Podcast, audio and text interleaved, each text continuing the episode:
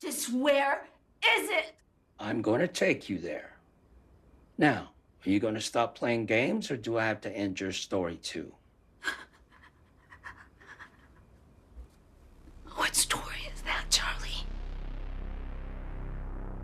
Is that the story of the little girl who lived on the lane? Is it?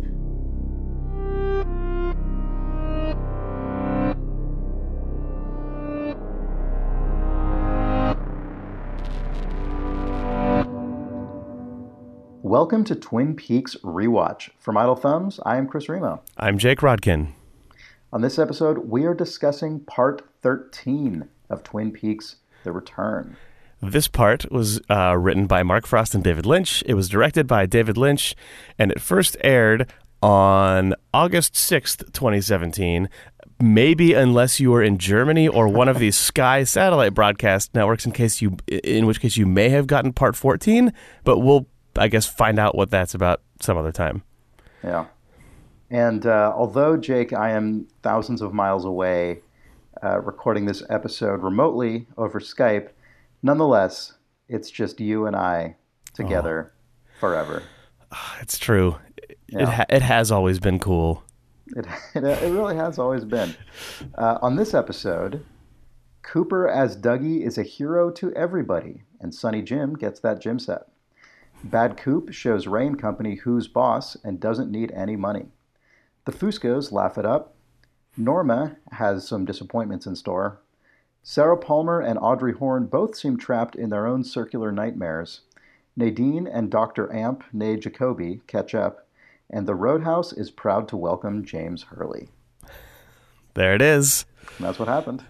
That is what happened on this episode of Twin Peaks. Indeed. I really liked this episode. Oh, lot. good, good. Yeah. I also I also like this episode. Um,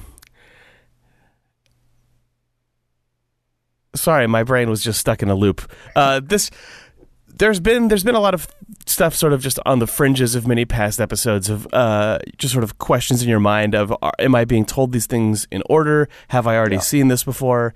That sort of thing. And this episode feels like it it uh, made it very explicit, or at least it had no hesitation in just d- diving headfirst into quite a few different versions of either time Yeah, looping or the story being told out of Right. sequence, or Right.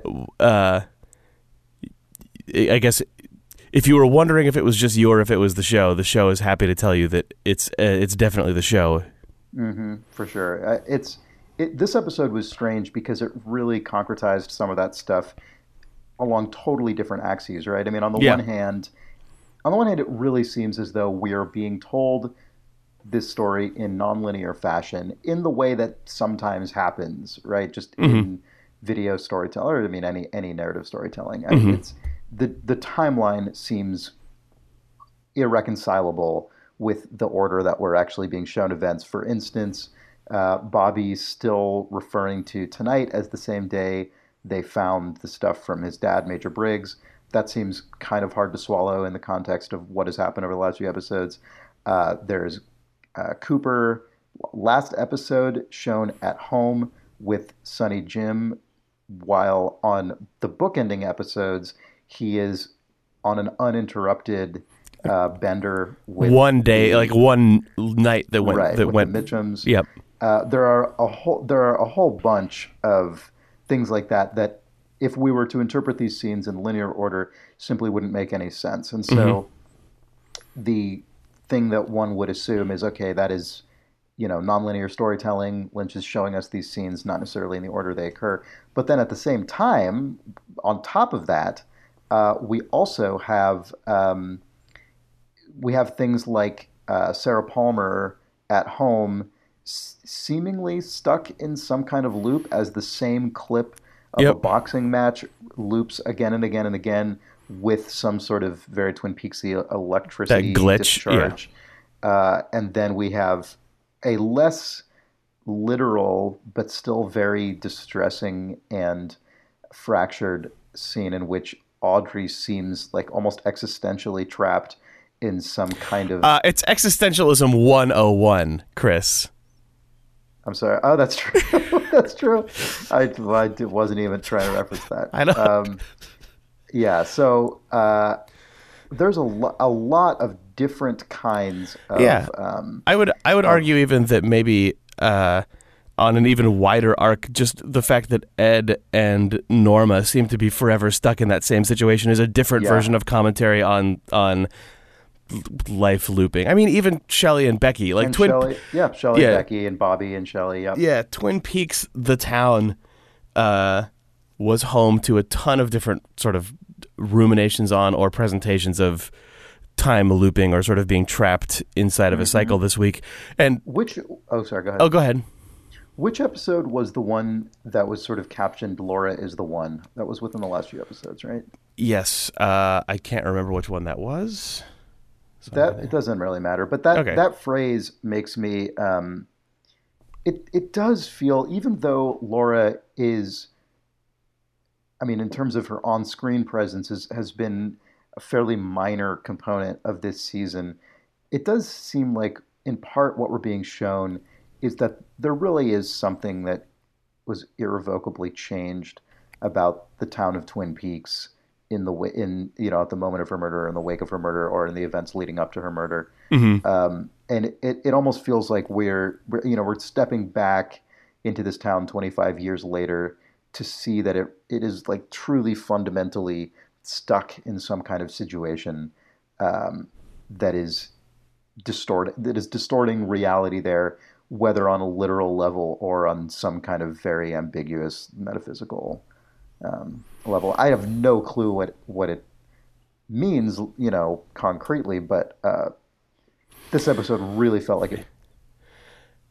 It's hard to know for me how much of what we've seen this week, in particular, in regards to that sort of that those feelings, are part of a grand thesis of the show, or part of the plot of the show, or David Lynch and Duwayne Dunham, his editor, deciding that this week's episode is the one in which they're going to ruminate on that using the footage of Twin Peaks: The Return in in a way that they haven't before. You know, um, Sure. like I think what you're saying about about the, the thematic connections 100% are true, but how much the fact that we're being told the story out of time ends up mattering on a sort of more plot or traditional concrete way, I I don't know if it will. I, I increasingly, I know that we've I, we have occasionally noted this throughout the run of Twin Peaks: The Return, but I feel it increasingly powerfully over the last few weeks. This really feels like a season that is designed to watch in quick succession um, and to rewatch. Right? I mean, I I really feel as though I'm going to get a lot more out of this watching it after I've already Yep, same. I've kind of been And- I've kind of been resisting rewatching mid-season episodes, although I'm tempted to, but I'm looking have- forward to I actually just well. going back through and doing it. Yeah, and it's and that's kind of an interesting thing to think about because obviously when Lynch and Frost were conceiving the original run of Twin Peaks, that was in an era where there was no reasonable expectation that anyone would be able to to rewatch it. Right. I mean, that's just that wasn't something that you could do with television shows in particular, right? I mean, there was mm-hmm. no video for movies, but that it wasn't really until DVD box sets that um, rewatching television became a, a thing, unless your show was syndicated or in reruns. Um, but this time, obviously, Lynch knows that technology is such that people will be able to rewatch this thing instantly if they want to. The, Right. you know, the moment the season's done, or individual episodes immediately. Yep. Oh, by the way, uh, Laura is the one was episode 10, which is the one in which Richard, Okay. Richard Horne ransacks his grandma's house. Okay, all right, um, all right. Well, yeah. So that that's that was kind of my overall of my overall thoughts about this episode, which I did really enjoy um, overall. And as with as with everything else in Twin Peaks: The Return, it's really hard to know what to uh, conclusively say about Yeah, any it- of those things just yet. it is an episode watching it in order that um, it seems like in the cycle of Twin Peaks season three, you get a couple episodes in a row that build um, almost impossible to deal with levels of of heightened uncertainty about what you're watching or if any of it is going to actually make sense and then you get a sort of pressure release episode this episode was kind of split the difference on that but i feel like Yeah. the audrey stuff and the sort of weirdness of, of twin peaks uh, the town in this show, this episode did a good job of like being a like no no no it's okay actually this stuff has has a purpose for existing. Yep. You want to you want to talk about everything inside of this episode now? Yeah. So you want to start off with Cooper and uh, Lucky Seven and the Mitchums and Jenny Yeah. and Sonny and all that that whole that whole thread. Yep. Uh, I thought this was hysterical. um, The stuff with the the the the conga line and stuff. yeah, the crazy jackpot mu- jackpot sort of music that was going bananas that whole time. Also, really quickly, this this episode opened with an establishing shot of the statue of the Yep. guy from the FBI story outside. Just a minor note. Um, Yep. But yeah, I I this episode, or uh, rather, this episode's tr- you know treatment of Cooper as Dougie um, really made I don't I don't know what exactly to make of the fact that Dougie, you know, I mean, as people in the world know him, is increasingly just hailed as essentially a brilliant hero by basically everyone. It just kind of cracks me up. Um, I don't know if that is a if that is mainly a gag or mainly um, sort of trying to reflect that Cooper is, you know, there's something about the something deep in his soul or consciousness that, uh, or subconscious, I guess, that um, you know makes him sort of a heroic figure regardless of his circumstances, Uh-huh. um, or if that's just nothing and it's just a hilarious weird thing. But this episode, this episode was the high point, even more so than than I think when he was out at dinner with the Mitchums of uh, people in this world hailing Dougie as the a man of incredible integrity, intelligence, and Yes. honor. It definitely keeps stacking higher and higher at this point, but it doesn't Mm. feel like it's stacking higher and higher in a way that is preparing for a fall. It seems like it's just No, going. It does not. It does not. just going. It doesn't feel precarious. It feels very uh, matter of fact. Yeah. Yeah. Yep. So I mean, at this point, it seems pretty clear to me that just on a plot level, the Mitchums are, with respect to everything going on with Lucky Seven and the insurance racket, are entirely innocent in this matter, and are basically just like fun. They really are basically the Hornes. I mean, I guess the, uh, actually the Hornes really did more heinous things than we actually are aware of the Mitchums. As far as far as we know right now, yeah, the Mitchum's on-screen presence seemed like it. Yeah, like they started off as I mean, bad guys, in and like their own professional lives, they might be cold-blooded, terrible people, but in terms of Right. like everything we actually know, they seem to have been innocent in this matter and are just really stoked. yep, yeah, Uh, so that kind of cracks me up. buying everyone presents, playing uh very. Str- at first, I thought that music was supposed to be coming out of a boombox, but it's just that they were holding silver gifts. Um, Yeah. at first, I thought that it was a, a wound, but it turned out to be a bandage. Uh, oh, it was a bandage. that music, it was apparently a sped up old Badalamenti track. Yeah, it was uh, according to someone on the Idle forums and the Twin Peaks rewatch thread for this episode. They sped it down. They sorry slowed it down and say that it kind of sounds like the brushes from the Bookhouse Boys from the original soundtrack with some strangely cut piano stuff over it. Okay. Uh, yeah, the effect the effect was really good and hilarious. I thought. Yeah, it sounded kind of like weird casino audio, or I mean, like the fact that it was sped up drums and stuff augmented on top of it did make it sound like like Squarepusher or some like weird drum and bass thing as Yeah, well, yeah, where yeah, someone was just yeah. with like something very mathy. yeah. Yeah. Um, well, uh, we get the. I mean, I don't know if you if there was anything. Oh, you know what we should mention actually is the stuff with Mr. Todd in Vegas, um, who Yeah. Anthony from Lucky Seven calls Anthony Sinclair to uh, sort of say this is all a disaster, everything's going wrong, Yep. and Todd gives him one day to remedy the situation Yep. um, before we cut back to the Jones house where we see the gym set be delivered and JD gets her new BMW and she is just completely overcome. Um, she's really, uh, I mean, everyone everyone is very overcome and celebratory in this entire Yeah. thing. Uh, Cooper's boss at Lucky Seven is also the happiest dude in the entire world know, about all of this. I know, I know. It's very good. But yeah, Janie Janie E is overcome. Her her what is how does she describe her old car repeatedly? Oh, she says like we It's a drive t- terrible, terrible cars. cars. Her terrible car is no more. Uh, She now has a car that she loves, She now has a sweet car. and that gym Um, set to put in the backyard. So, uh, just to sort of cap off the the bit with Janie, she she says, "Dougie, I love you so much," and then Cooper sort of mouths something. He doesn't actually say anything. Was it clear to you what he was mouthing? I couldn't read it. Yeah, it's uh, but I couldn't quite tell. Um, in any case, He probably said, "I'm Deja Dale Cooper. I'm Agent Dale Cooper. Uh, the good Cooper is trapped in the lodge. Write this in your diary." Is probably what he said. That's probably that's probably it. The like centerpiece of that entire sequence is the incredible shot in the backyard of Sonny Jim playing around on the gym set with that totally unnecessary arched. Uh, I know, that blinking arch- that blinking arch. lights And and, a The spotlight. possibly not actually like real world spotlight. Unclear Yeah. if that spotlight exists. In It was a David if that is Lynch. David Lynch ass spotlight though. It was It's it was very Lynchian. Yeah. that scene was so good. It was you know it, it it it was perfect in that way where it's it has this really heightened emotional feeling because of the way that David the way that David Lynch put the props in and the way that he lit it, but it also literally just looks like the Silver Mustang might have just stolen some stuff from Circus Circus. Like it also could just be like it's Yeah. exactly the sort of decor that you would true. have as a casino. You would have weird blinky light signs. You would have Mm-hmm. like outrageous spotlights and like light rope all over the place. Where it's like just, just give him the give him the real treatment. Give him the give him the Silver Mustang special.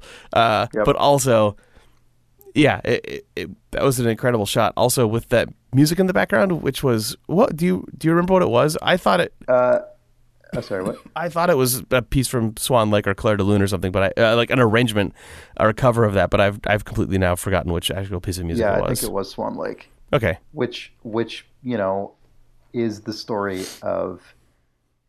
I mean, Swan Lake, I guess, is told a lot is told a lot of different ways, but is always has an element where the you know the lead character, the Queen of the Swans, Odette, ha- is there's either a sort of double of her or another this other woman Odile who is who dresses up as her. Um, you know, they're often played by the same ballerina. Um, so it's Twin Peaks appropriate. body doubles, very yeah, very much very much in the spirit of Twin Peaks, especially Twin Peaks: The Return. Yep. Um, and you know, also appropriate for a kid to sort of like magically dancing around on a set of on a on yeah, a gym set. definitely. I loved it. I loved that that music box. I couldn't believe that their kid didn't have a gym set, so it's good that he finally got one. I I was shocked as well. That was kind of really on yeah, my mind. what kid, what kid doesn't All have? Every kid should have a gym set. Yeah, yeah. I, Uh, I think so. Yeah, when when I was watching this scene, it was also the first time this episode when I went, wait, what? They were literally playing baseball yesterday. Like I for, like that was the thing that just like Right. Yeah. drove it home. Uh, Mm-hmm. like, geez, what? Like, Yeah. That feels so. I. I mean, I don't know. I don't know what your thoughts are on this. I've seen people suggest, oh, it's probably just a continuity error. I don't see how that's possible. Oh, I the mean, there baseball are- scene? There's no way, Yeah, given that we that- that also, in the same outrageous. episode, had Bobby say literally yesterday, or like earlier, he said earlier No, today. today, earlier today. today. So Yeah. I, I had seen people propose, well, we can talk about the Bobby thing when we get to it, but I had seen people suggest maybe what we're actually in store for is uh, us spending a week speculating about time jumping all over the place and going crazy, but then it's going to be revealed that they just went to Jackrabbit's palace and found another dossier full of stuff, and that's what Bobby was talking about. But even that doesn't track entirely with the yeah, that doesn't seem likely. with the uh, the other stories involving Shelley and Becky, and it just it, Yeah. it just Uh, everything seems seems out of sequence. or even if that's true, the fact that it felt that way this episode is still I think going to end up being meaningful. Uh, even if liter- I even if literally the plot ends up lining up more tightly than it seems like it does right now. I think so too. But that Dougie Jim baseball scene just has was has no place no matter what. Right. I mean, that could have that could have that scene is so short that it could have conceivably been put into a number of different episodes previously. Yeah. If the if if continuity was the was the goal. Yep. Anyway, uh, so we continue with Cooper as Janie drops him off at work at Lucky Seven. uh, and he just slams into a glass door. That I that was one of the best visual. Really sold that. Oh, it was so good.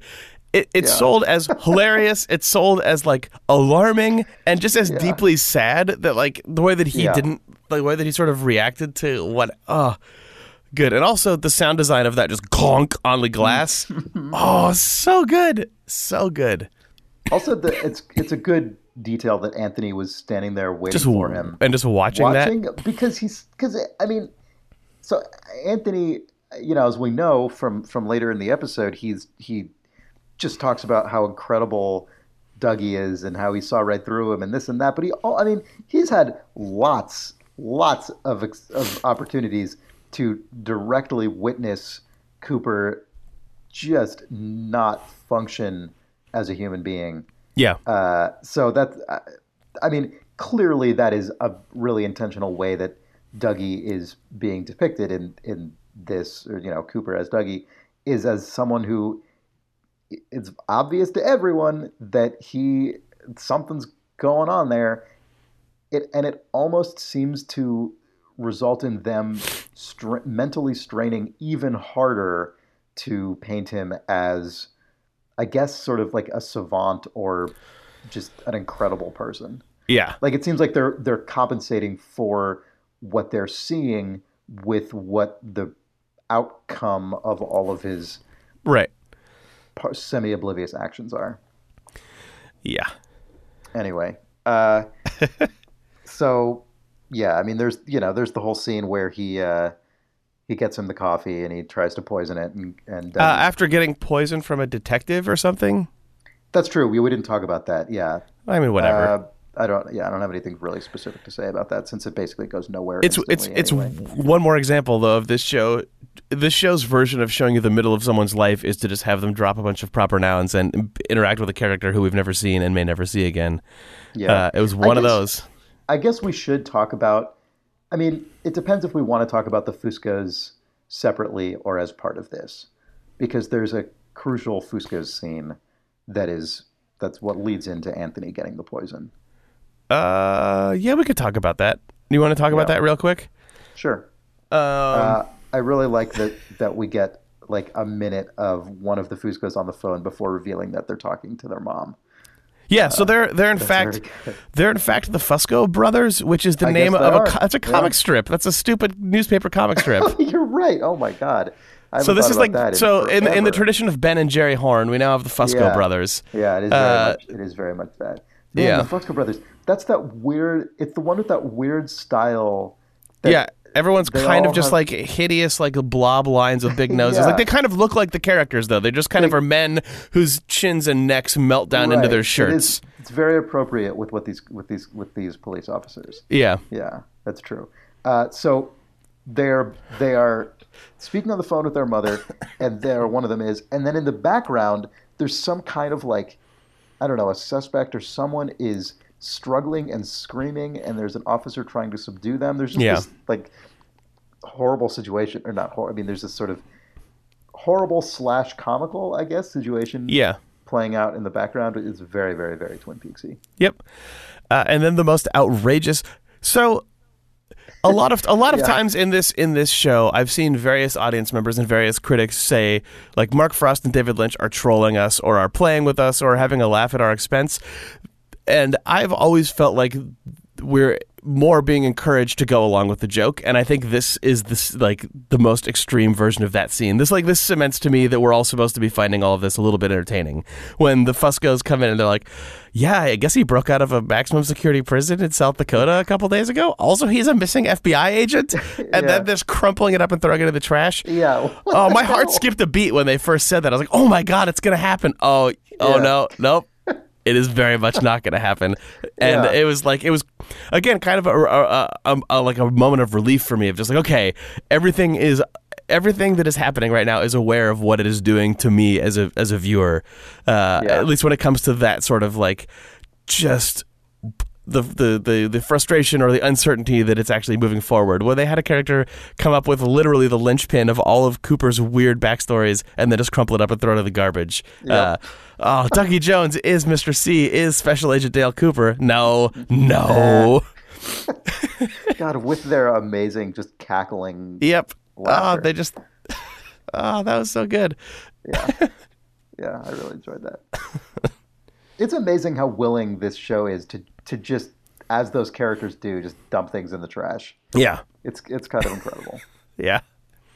Uh, anyway, um, so we can get back to. Uh, I mean, as so Anthony. You know, Was was there a direct connection between those guys and Anthony getting the poison, or was it just all centered No, around he- police it didn't stations? Seem like it. He he just went through. Uh, he just went through the, the station and Yep. on his way to finding um, Clark, uh, who after he leaves, by the way, says, "I'll call Mister Todd," uh, who's Right. just involved. Seems to be involved in many elements of this whole web. yep. Um, well, uh, did you have any general thoughts on that whole sequence with Anthony and Cooper and the coffee and the pie and the dandruff on?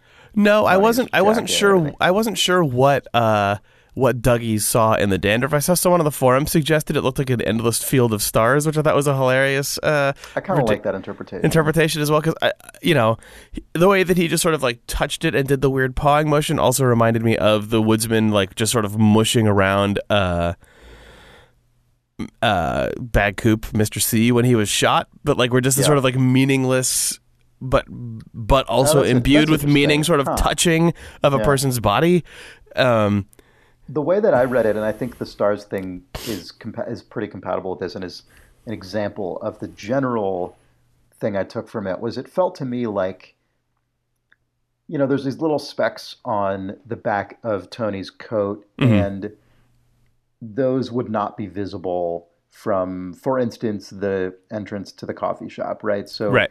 Cooper walks out to go back to the table, and then as he approaches, these little specks become visible, and it just felt to me like seeing seeing the trees within the forest. I guess you know, like he's Mhm.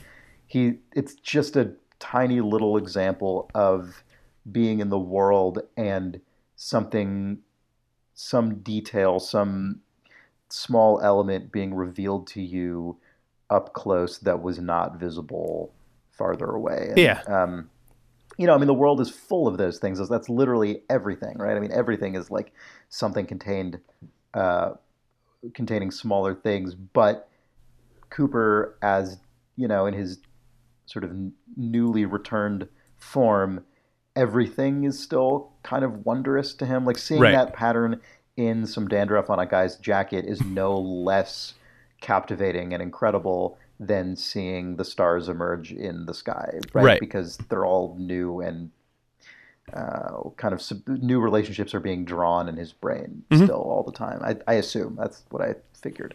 That's kind of how it felt to me. Yeah. Um, and I think this, I think seeing it as kind of a starfield is is very much an example of that. Uh, yeah. Like Uh, like Tony that sees the errors of his ways and uh, Yeah. goes and pours the coffee into a toilet and Yeah. apologizes, then throws That the mug bad, at, huh? then throws the mug in the trash. Oh, that scene was very, very good. Yeah. That yeah. sort of like, um, like really flop sweaty slapstick behavior is something that I think Lynch is actually incredibly good at capturing, and it's not Mm-hmm. the sort of thing that people talk about when they talk about a David like David Lynch and his aesthetic. But man, those moments always play so well in Yeah. in in Twin Peaks and just in other things when he Mm-hmm. ha- when he has that breadth of tone going on. Yeah, I think I think that he is. Um, I think the kind of director he is, and I, I'm not an authority on this, so I'm not going to claim that I'm speaking authoritatively. But you know, we've talked a little bit about uh, seeing um, video of David Lynch directing actors on the set and things like that, and it does seem like he's less of.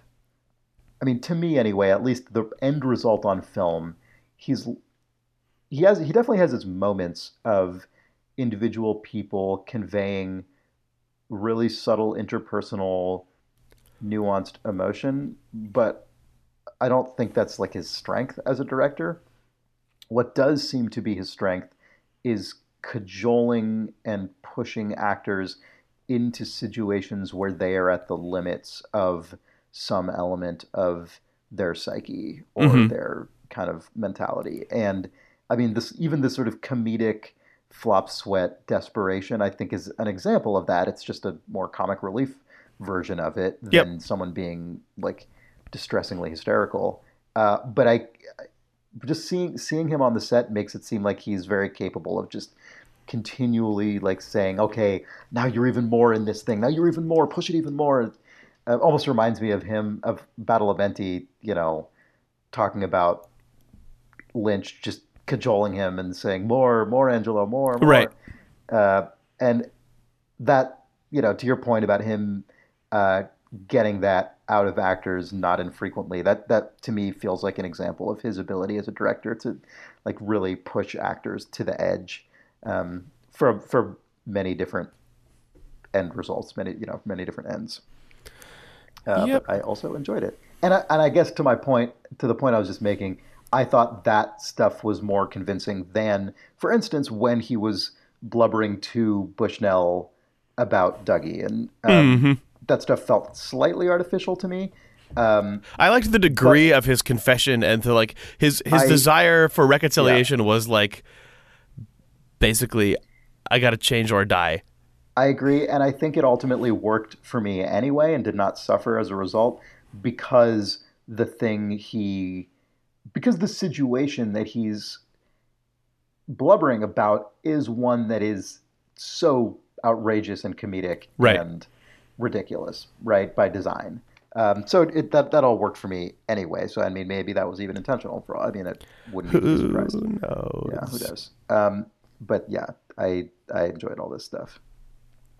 It was interesting also that Bushnell points out um, that Dougie also implicated himself, which is interesting. It makes me wonder if, um, you know, pre Cooper. It's been so long that we've now spent with Cooper as Dougie, um, and I, I I don't remember all of this stuff when Cooper had just arrived and was in the office for the first time. Oh, I if can't remember if if was Tony was, like, insinuating they were in league. Been, yeah, that that kind of rings a bell for me, and I I haven't gone back and rewatched that material. Um, yeah, but it's I can't remember or I, and I definitely don't know if Dougie was somehow yeah in in league with or a patsy of Tony. Yeah. I mean, it feels like Dougie was in a bad place when Cooper Yeah. popped into Yeah, his popped into his life and replaced him. yeah, he was in debt for sure. yeah. Yeah, so it seems like he probably Terrible cars. had some kind of skin in that game. Um, but he's obviously more than redeemed himself at this point. Um, so anyway, uh, Tony offers to testify against Todd, and then there's these like two other cops who are worse than Todd. Do we know who those are? Is do we are is one of them the the one with the poison who? Maybe maybe who it was that he's gonna call mustache. Todd? Yeah. Yeah. Who knows?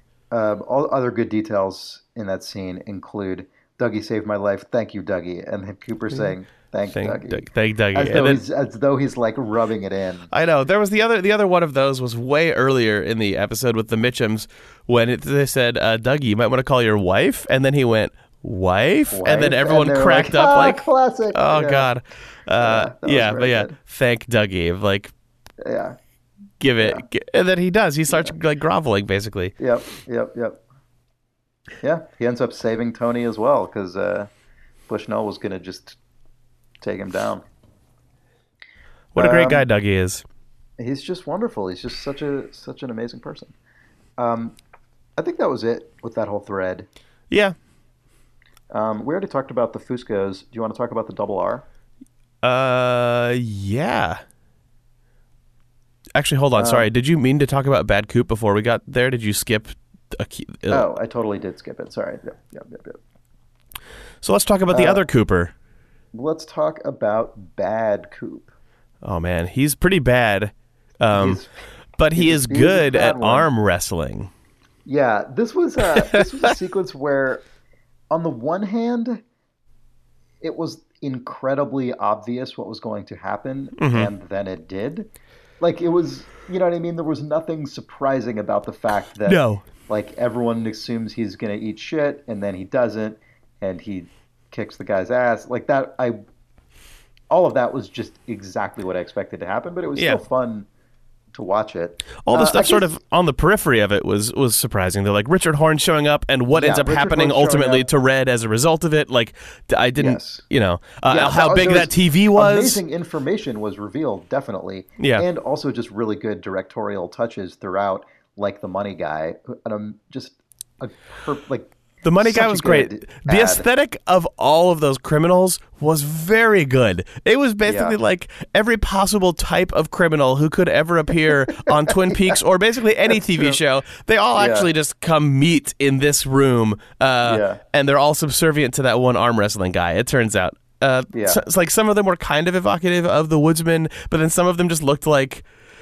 like there was yeah business guy there was like there were like biker guys there's like sort of Yeah. just roughhousing uh, dirtbag white trash guys just you Mm-hmm. know whatever kind of criminal you want you've got including including money glasses man this was something that felt very, very, very, very much in line with a lot of David Lynch's work. In, I mean, sort of.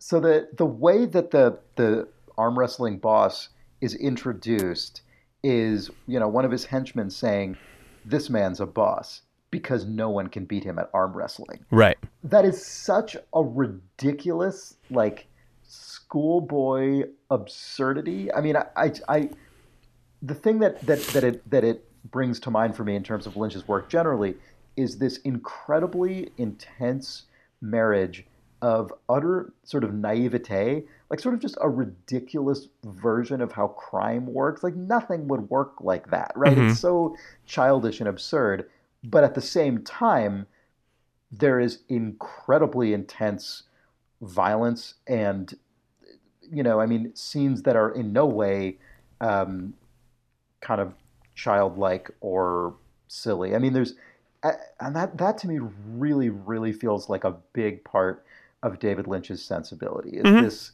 is this simultaneous um, kind of classic kind of old school americana um, you know, even just the crime version of it. This sort of hilarious, like guys hang out in a crime guys hang out in a warehouse and arm wrestle to be the boss. yep Um, but also intense, you know, ugliness and unvarnished um, violence in reality is allowed to to just punctuate it in an incredibly intense way. yeah the the, the Uh, sense of the sense of intense menace and like under Velvet, I was like, that's like the whole movie. Yeah. I, I don't think that this scene pulled off the sort of undercurrent to the degree that a lot of other Lynch stuff, including other Twin Peaks thing, does It- do. that like wasn't really what it, it- was doing. Yeah. it, I mean, until the very end when Cooper uh, just punches the guy in the face and then just shoots Yeah. someone in the leg and all that stuff. But it this didn't it didn't have that sort of like dual channel it feeling. sort of sinister.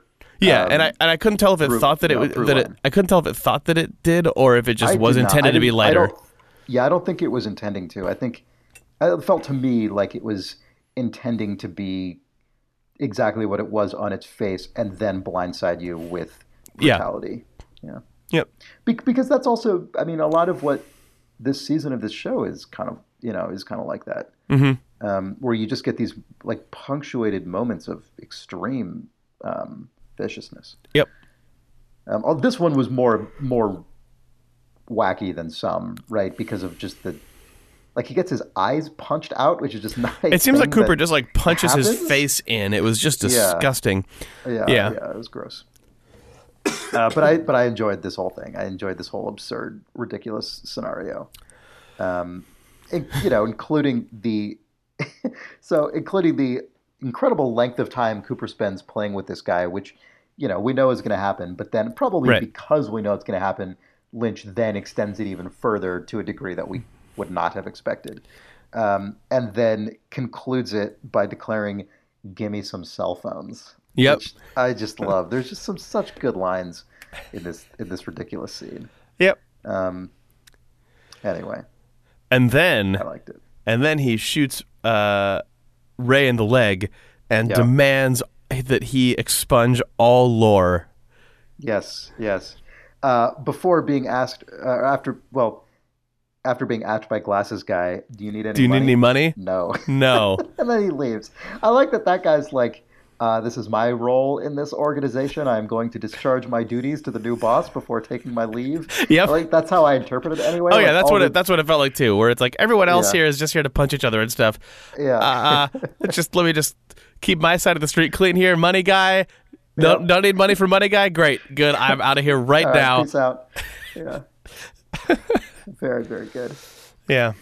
Uh, so anyway, we learned that Philip Jeffries uh, told Ray to kill Bad Coop, set up that whole prison deal. The prison double cross, yeah. Ray to attempt to kill uh, Bad Coop. Jeffries, Um, Jeffries, or whoever the person is who claims to be Jeffries, uh, also gave him that Owl Cave ring. Which he didn't actually put on Bad Coop, did he? I can't No, remember. he he clearly did not yeah, because he why- still had He it. fucked up. He probably could have taken care of Coop had he done that. It seems so because it now seems that the codified role of that ring is it makes you disappear into the lodge if you die. Uh, that seems, Yeah. which seems like a very simplified version of what of its of the sort of possibility space of meaning that ring had in Fire Walk with Me. But now it seems like it might just be a teleporter, um, Yeah. which you Yeah, know, we've seen that happen twice now. right? Because Dougie had it, Yeah. which I guess is, means i- there's either more than one of those, or it went into the red room, then came back out and was given to I Ray. assume, I assume the latter. We don't. Okay, we don't I know mean, by Philip- means that happened. Philip but- Jeffrey, yeah, but Philip, right? I mean, Philip Jeffries is clearly deeply, like, conversant in all this stuff. yeah.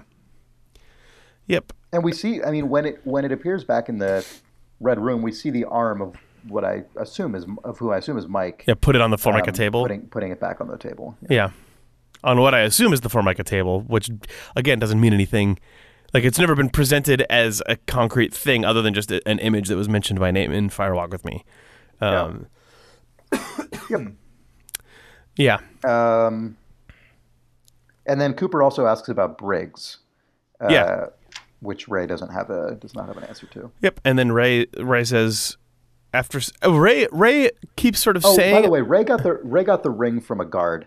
Um, I just, Right. It just it just occurred to me. So it's like We don't know by what means, That, yeah. Yeah, but it's almost certain to me that Philip Jeffries delivered it because Philip Jeffries set up the whole prison deal. I, Yep. It just seems. uh, Yes. That just seems like that a given. that me. all that all seems correct. Um, But we don't know what w- w- the motivations of any of these characters is very unclear because, like, when Dougie disappeared and had the ring on, and then Mike pocketed the ring and pocketed the little uh, glass or the little brass uh, ball that Dougie turned into.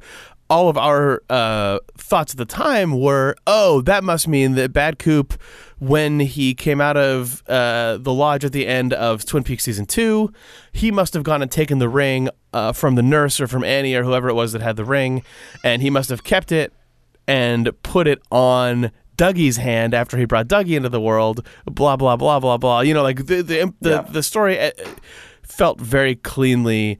This is the work of doppelganger Cooper slash Bob, but now it seems like that might not be the case, and the ring has made multiple trips back and forth into that other world and all this Yeah. stuff. Like Yeah, yeah, what seemed like a very simple, quote unquote, simple using the logic we already know of Twin Peaks setup has become more complicated now for reasons that we have no understanding of.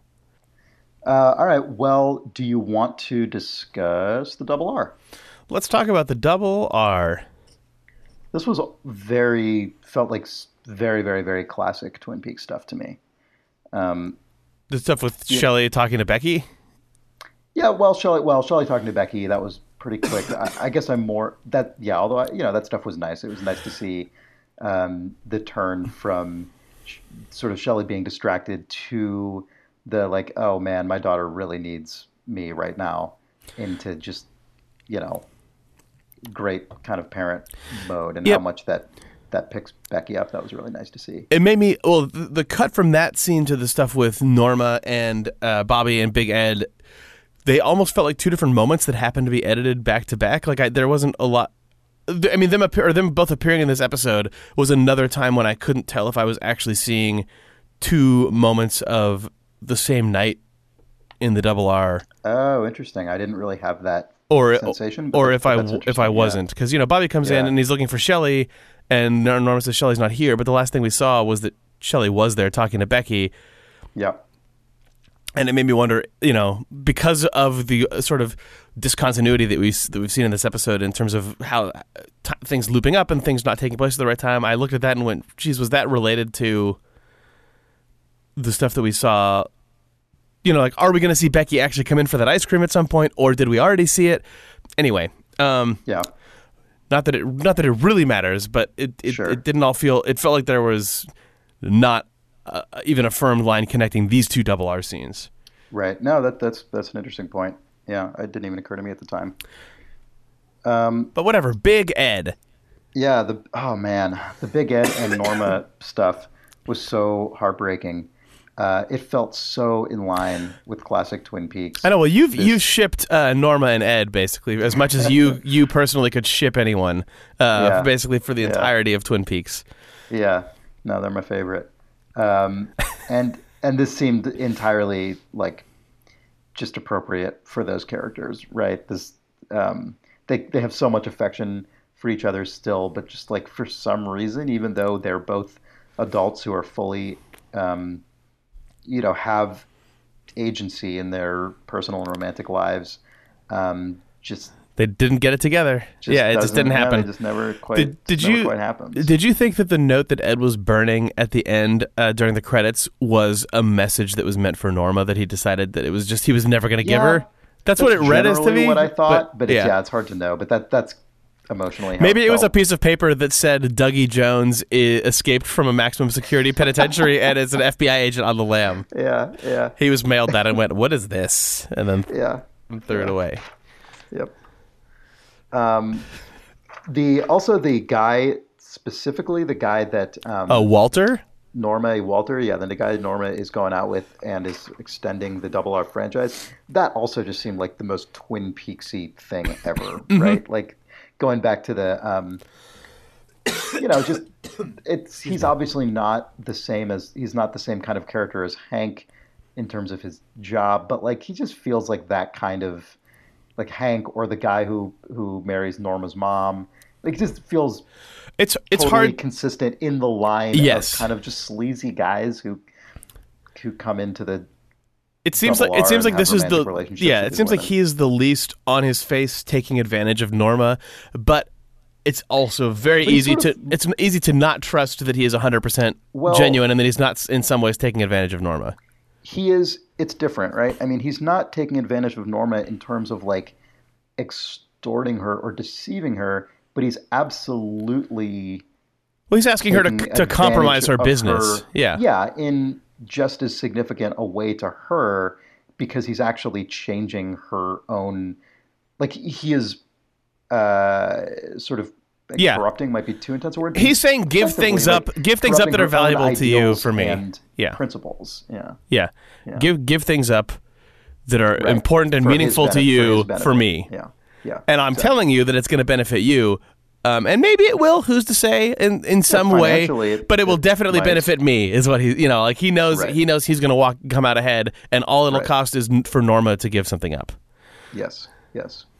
A lot of people have pointed out that uh, one of the functions of this scene, in addition to the dynamics between Norma and Ed, which I thought were um, sort of powerful on their own, but uh, uh, people on the Idle forums have pointed out that um, this draws attention to the fact that uh, there are, you know, sort of tiers of cherry pie, and this is a reminder that Cooper has not, Cooper as Dougie has not yet eaten a true Norma cherry pie. That's true. He's not had the double R double R. coffee or the double R cherry pie.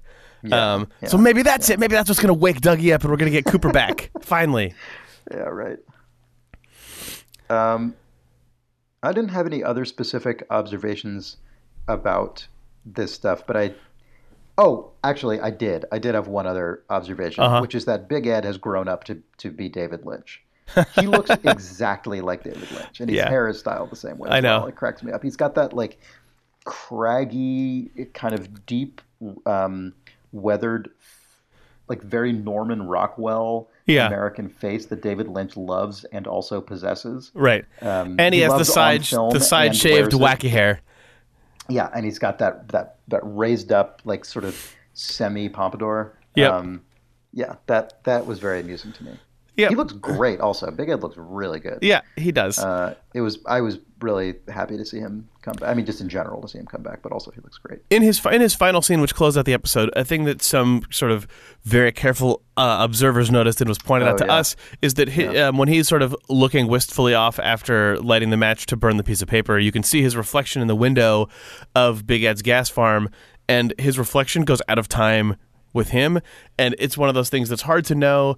If that was a deliberate choice, if it was if it was actually a visual effects error, because it looked like that scene had been actually composited together and wasn't actually filmed uh, all in one piece. Like it looked like the gas station outside might have been a plate that they green screened in. But even if it, whether it was deliberate or not, as Yeah. sort of the final moment of this episode that has had so many temporal disconnects, it it uh, Mm-hmm. Yeah. it seemed it seemed fitting. Yeah. Yep. Well, so uh, on that note, you want to talk about um, Nadine and Jacoby, and then go from that into Sarah Palmer because that is the order. Yeah. That is the order in which um, uh, those things happened, and it seems like there's And that order felt very good. Yeah, I agree. Uh, so, um, so yeah, we. I mean, Nadine and Jacoby is pretty uh, straightforward. Um, Yeah. You know, Jacoby shows up at uh, Run Silent, Run Drapes, Nadine's company. I guess because he was just driving by and He was driving that- by, saw the golden shovel, and Yeah. pounds on the brakes to be like, Yeah, "Whoa, my yep. golden shovel is on display in downtown Twin Peaks."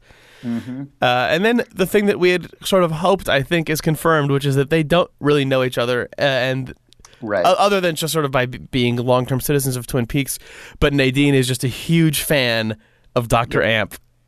Doctor Mm-hmm. She's Jacoby, or should I, or should I call you Doctor Amp? Like Can I call you Dr. Amp? That's me. Yeah. So two of the weirdest weirdos of Twin Peaks. Uh, And it was a Make a very connection. stilted scene. It was It a very kind of stiff scene, and I, It was. You know, as is often the case in this show, it's hard to know specifically if that was intentional or not, but it definitely felt, you know, in line with a lot of. Uh, I mean, it also makes sense, I guess, with two characters who are aware of each other's existence but don't are not actually good acquaintances. Yeah, but it also was probably two actors just thrown together and told to record this scene, ha- not having had, uh, not knowing the entire context of anything that they're doing or anything else. You know, I mean, it probably is all Yeah. of those things combining to create the effect that it creates. Yeah. Um, And then, although it starts warming up when Jacoby starts telling that story about how um, seven years ago he saw Nadine looking for a potato in the store during the storm, and Yeah, she's just yeah. kind of like amused and, Oh. and happy that he remembers it, but it's also the weirdest thing to say, and then it just cuts. Yeah. Do you remember the line on which it cuts, or just Well, she just says, "Oh, I think." right? Yeah. I think so. Yeah. Yep. And then we cut to Sarah Palmer Watching Uh, boxing. watching yeah watching the same several seconds of a boxing boxing match um, repeating Did you think? a, did, oh, yeah. Sorry, you describe it. with a, just a, with a box with a, a, you know bell and followed by this intense By that- by that kind of bap, bap, electricity bap, bap, sound. yeah yeah yeah Did you hope uh, that for some reason it was a Bushnell boxing match that she was watching? I, it's not clear to me I don't know, it's not. boxing to know if I In- should recognize that or not Uh, in my imagination, it is it is definitely uh, Dougie's boss. It's archival footage Of, of Bushnell back in his fighting days. Uh, yeah, that scene, the scene, you know, something is obviously going very wrong with Sarah Palmer's existence. Um, you know, in a sort of Twin Peaks c- creepy reality is broken way. But as was pointed out, I think on our forums and on a couple of write-ups I read, and also just uh, what I thought about when reading it, it, it also did just feel like a, a good representation of her life s- cycle Yeah. as sort of just an alcoholic who goes through an a numbed routine. Like she, even if that TV literally just looped all the time, the implication is she might not even notice it because it's just sort of Right. a, a thing Yeah, that's it's, that's yep. going on. yeah definitely she's totally desensitized um, Oh, you so know and you, sorry oh no, go ahead. I was just going to point out the nature brutal animal footage she was watching a while ago. Oh yeah, yeah. She also just is. She just seems to watch nothing but people just destroying each other. Um, someone on the forums also had pointed out that this scene showed Sarah drinking her Bloody Marys and then running out of mix, which also Yeah. could mean that this is this this scene actually is intended to take place before the scene that we saw last week of her going to the store That's to totally buy possible. new vodka and Bloody Mary mix, or she just burns through it all the time. Yeah. Um, but also, we just have no idea what Yeah. the time scale is either. yep. Uh, it was a Um, so that it was a good scene. that scene, it, it was good. It was a very good scene. Yeah, she's great. Um, that scene cuts to Audrey and Charlie in a scene that to me felt like a, I, I mean, this scene really worked for me in Yes. a way that it was hard for last week's to just completely Uh, yeah, I feel like we sort of surmised last week that maybe some of what was explicitly going on in this scene was going on. Like, you know, it felt like she was maybe being gaslit, or like their conversation was sort of a trap in this loop, or like what was going on. It felt like some sort of emotional torture that bordered on being unreal. And then in this episode, that all just like ratcheted way up. And yeah, as you said, felt more just sort of complete and like a digestible version of it. Yep. Yeah, I thought this was incredible. I thought I thought it was amazing, and I mean, so she, you know, lines she says include, um, "I feel like I'm somewhere else and like I'm somebody else." Have you ever felt that? I'm not sure who I am, but I'm not me. And then, what's interesting is that Charlie starts telling her, like, he says to go to the Roadhouse, which is something he was not encouraging of before, and then says, like, we're gonna, you know, then he sort of indicates that they're gonna do it together. Like he's gonna take her there, um, and like she already knows where it is. Can't you get there? But then he says, like, I'm gonna take you there. And she doesn't just, it, yeah it, it, it he ends up then getting her almost to a point that she doesn't want to go anymore i think right? Yeah, Like- he's constantly, he is constantly taking her down a path and then pulling the rug out from under her and causing her to question her own. yeah the the, um, the circular and and circuitous manipulation of her to it, and just her bewilderment by all of it where she has these wants and these needs but she doesn't have enough specifics to act on them it does not feel real it's i mean it's Yeah. it's which isn't to say that it's explicitly in the in the sort of plot of the show not real but it is such a heightened like both simultaneously like heightened and suppressed uh, space that we're watching. It just um, Yeah, it's it's And the- it hurts to die, to watch it happen. definitely. And part of what made this scene work so well for me was uh, part of what this made this scene work so well for me was the transition from this kind of like ambiguously distressing sort of gaslighting and um, circuitousness into something very very sinister and chilling when Charlie says are you going to ha- are you going to stop playing games or do I have to end your story too Right. which is so threatening and what does that mean like is he is he threatening to murder her is there something like Right. Is he in, is he controlling reality some It's it's an incredible no line, especially it's- given yeah. given all of the weird theories that were said about this uh, in part twelve, including she's just been trapped in an in an abusive relationship, full stop, and it's just like her life has actually been destroyed. She's actually been brainwashed and gaslit by this guy, maybe, or maybe she is in a in a coma and is in a nightmare, and this is some like just horrible nightmare influence on her. Or it was also proposed maybe she's in a fucked up soap opera. So uh, and he, so him saying I'm going to end your story is also the exact threat that a soap opera like showrunner Right. gives to a leading actress. Um, Yeah. It was, but it, it just had so much under. It was like a undercurrent of just menace Right. to it. It was. It Well, was. and- I said, "Oh shit!" out loud when he said that because it just like I didn't know it what it meant, but it hit was me really hard. Yeah, for sure.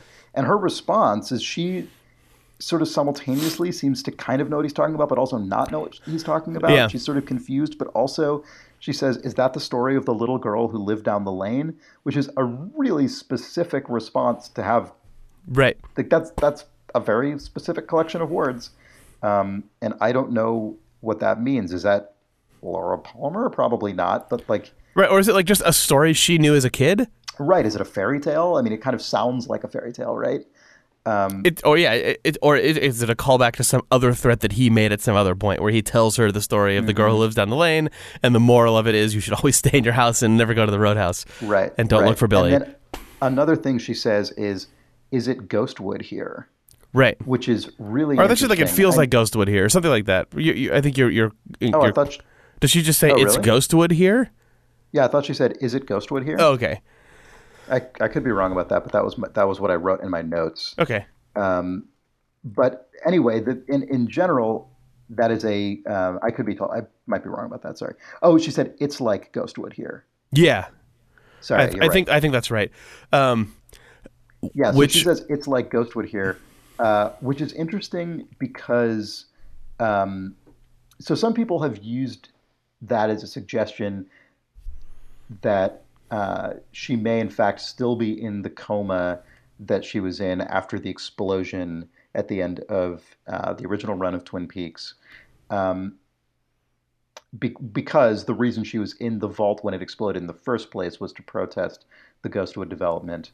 Yeah. Um, what's interesting about that to me, though, that makes me think like that doesn't quite add up to me, is that Ghostwood wasn't complete at that time. Like if someone says it's like Ghostwood here, it kind of suggests she's actually been in Ghostwood or like Yeah. knows what it's like, which was not the case at the time the explosion happened. Uh, Ghostwood was still, um, you know, a plan rather than a place. right. Unless she's referring to the situation surrounding it, which is a thing that Uh, Yeah, never gets done mean- and sort of right, she ruined everyone's lives like and the blah blah blah. Ghostwood thing. Yeah. yeah, yeah. yeah. I don't know. Um, It was just I it was know what any again like meant. a com- on a completely different sort of axis or place. It was a shock to hear her just in the middle of a sort of frantic sentence drop the name Ghostwood. Of like what what? That's a thing that just you hadn't heard come out of any character's mouth in Mm-hmm. years and years. And it was interesting to hear that Audrey was briefly sort of fixated on it, or that it was on the tip of her tongue in that way. Like, yeah. Yeah. Um, well, there is one scene left to discuss, Jake, and I think you know what it is. Um. Uh. Oh, you're of course referring to the assassins driving through Provo, Utah. I forgot about that entirely. yeah, they go through they go through Utah and talk about Mormons. Yeah. Anyway, Uh, which then leaves us uh, one one true final scene. It's really a bummer that Audrey didn't make it out to the Roadhouse tonight. yeah, she missed an incredible performance, ladies and gentlemen. Uh, the Roadhouse is proud to introduce to welcome James Hurley. I couldn't fucking believe this shit. I couldn't believe they used the exact same recording. What the hell? That was unreal. Was it the same recording? I thought that it was, but I, I Was it not? I- it had to that, be. Like hive that falsetto, hilarious voice. It sounded like the same recording. To wait. me. So does that mean that um, if they used the same recording, that means that Lara Flynn Boyle's voice appears in Twin Peaks: The Return? I guess, assuming she was actually the one who sang it. Yeah, it's hard Maybe to they know. recorded the background. Maybe they had the master tracks and Yeah. they re-recorded the background singers. Or they Those just- sounded like they might have been different too. Or they just re-recorded it. Maybe that guy can just They hit that falsetto it. every It time. sounded exactly the same to me, but it but it may well have been a new recording. I don't know. In any case, they used all the same hilarious echo effects and reverb and all that shit, and it was really ridiculous. I was so happy that that, so that, that showed up. I mean, it was the stupidest, stupidest God. thing, but it was so good. It was again the like. uh, You can take all of these things if you really want, as David Lynch and Mark Frost basically extending a middle finger to you or laughing at you or like getting a thrill out of putting people through things that they know they don't like or I what I think is more accurate is that they're just like these are the things that are Twin Peaks. This is what Twin Peaks is. These are things that we enjoy about it. Like just I feel like we're all being invited in this version of just you and I to like let's just actually appreciate what this is together. Let's just all live live in this Yep. moment of us uh, being back in Twin Peaks and all of what that entails, uh, including forever. including being together forever, just you and I. Yep. It was Also, also, there's that that woman in the audience who is just losing it. I think she's the woman who's she was she saw James uh, in the 1st episode that he Mm-hmm. Was in. first I think she was there. Yeah. yeah. Or one of the first episodes. yeah, She Second episode, maybe. She Um, loved it. She loves she, him. She, yeah. Well, he has always been cool. I mean, you can't disregard that fact. I was I was on the fence about About whether or not James. James had always been cool, but now now I know. Um, one thing that um, one thing I want to just point out really quickly is Mm-hmm. that there's a cons- there's a very conspicuous tattoo on that woman's arm, which I believe reads six se- or seven six sixty Um, that is a tattoo that actual actress just has. It's her grandparents' anniversary date, so it pro- probably should not be read into in terms of Twin Peaks substance. Yep. It's equally possible that David Lynch backported something from that tattoo existing into the world of Twin Peaks, Right. Because he liked the tattoo, But it exists in real But- life. It's not. but It's, it's, not makeup. thing the actress already had. Right. It was yeah. It's in fact on her arm. I mean, just didn't cover it uh, the actor who played James already had that voice. Oh, um, that's another another thing from the secret history of Twin Peaks. I remember we uh, on our catch-up episode before Twin Peaks: The Return, we talked about how goofy it was that the actor who played Windom Earle actually knew how to play that flute and worked out the music for it. And then when he uh, heard the final he heard the final recording of it, they just put some Badalamenti synth in. Apparently, the actor who plays James can play the guitar and this is sing. from Reflections, not the Secret History. I'm sorry, it's from Reflections, the oral history of Twin Peaks, which is a great book of interviews from cast and crew about the original run of the show. The actor who plays James can play the guitar and learned this song, and apparently the same thing happened where he's like, "Oh, I, I went in, and then uh, Badalamenti had already just recorded it." the end. Owned. So Yeah. uh, anytime any actor tries to learn how to play music uh, to show up in the show, Badalamenti just goes, "Well," and uh, just does it himself.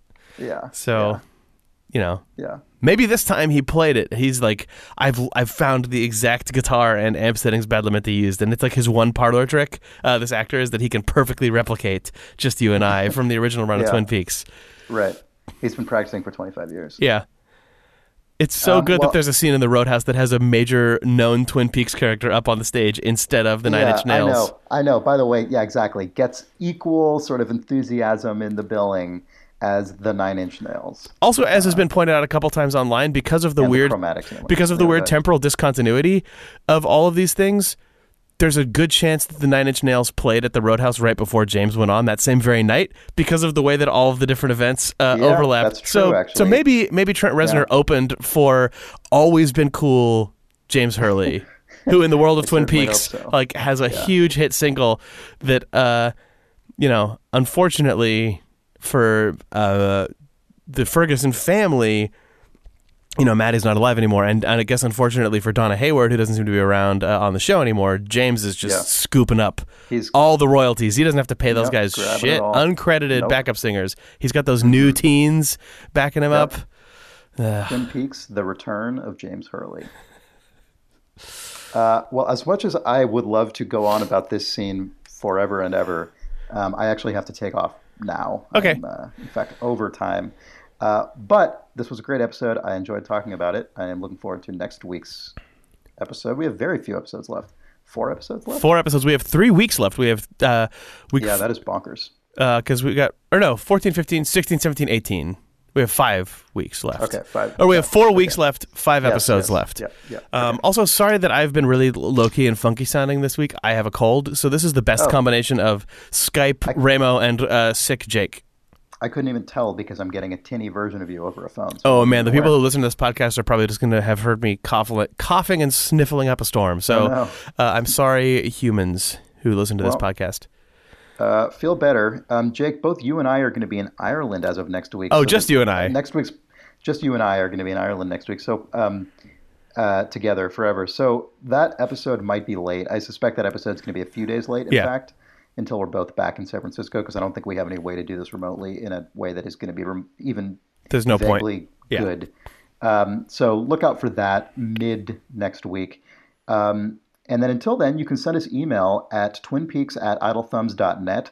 Our website is twinpeaksrewatch.com, where you can subscribe to the show and find all the places that uh, we reside online. If you want to discuss the show with other people watching it, you can go to twinpeaksrewatch.com, and every episode has a link to a forum thread uh, with lots of really in-depth discussion. And we put up those episode threads before, you know, immediately after the show airs.